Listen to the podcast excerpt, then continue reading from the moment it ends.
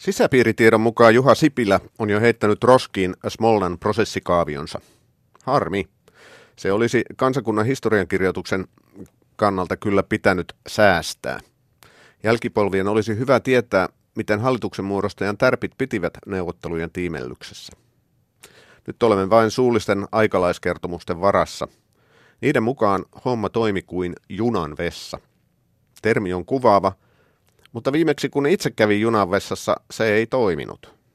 Mukavuuslaitos oli nähtävästi toiminut aikaisemmin punkbändin hotellihuoneena, koska peili oli rikottu, pönttö oli täynnä vessapaperirullia ja lattia lainehti iloisesti kuin metsälampi. Jos varustukseen olisi kulunut televisio, se olisi varmaan heitetty jo radan varteen. Yhtä kaikki, junan vessaa ei pidä arvostella ulkoisten ominaisuuksien perusteella, vaan puhtaasti funktionaalisten parametrien pohjalta. Niinpä hallitusohjelma saatiin aikaiseksi ja ministeritkin on jo nimitetty. Lopputuotos vaikuttaa tasalaatuiselta ja kuohkealta, joten siinä mielessä vertaus junafasiliteetteihin saattaa olla osuva. Pääministerin nimestä ei ollut epäselvyyttä, mutta valtiovarainministerin kohdalla tuli viime hetken säätöä.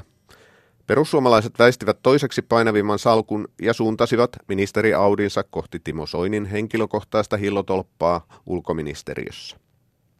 Valtiovarat luovutettiin siis suosiolla kokoomukselle ja Alexander Stubbille. Soini arveli olevansa parempi ulkoministerinä.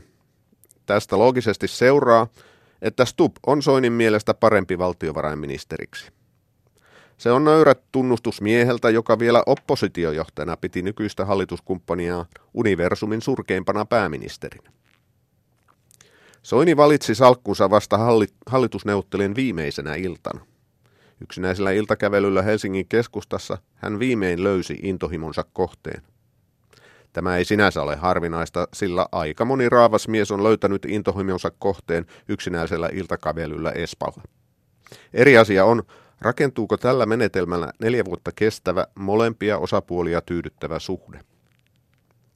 Hallitusohjelmasta piti tulla muutaman strategisen linjauksen tiivis kirjaus – Tällä kertaa ei ollut tarkoitus sortua samaan kuin edellinen hallitus, joka laati 80-sivuisen yksityiskohtaisen marssisuunnitelman kohti poliittista katastrofia. Nyt hallitusneuvottelujen päätöstilaisuudessa jaettiin pluntta, joka liitteineen on lähes 100 sivua. Tämä napakka kokonaisuus on tarkoitus vielä täydentää yksityiskohtaisemmalla toimintasuunnitelmalla, jota ryhdytään työstämään avokonttorissa, johon hallitus, keskeiset avustajat ja virkamiehet siirtyvät kesäkuuksi.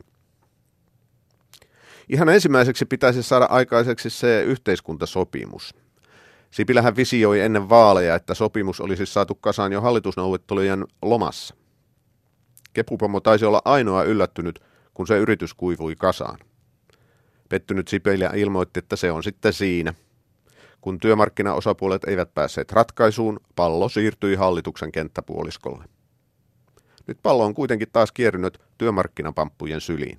Sipilän mukaan yhteiskuntasopimusta yritetään sittenkin uudestaan. Tämä on siis tämän hetken tieto. Kokemuksesta viisastuneena lienee kuitenkin nyt syytä varautua siihen, että pallo voi jatkossa pomppia miten sattuu. Paperia yhteiskuntasopimuksen laatimiseen eittämättä kuluu arviolta saman verran kuin keskiverto suomalainen harjumaisema massapuuta pukkaa. Mutta hyvä, että paperia piisaa. Junan vessassa kun kerran ollaan.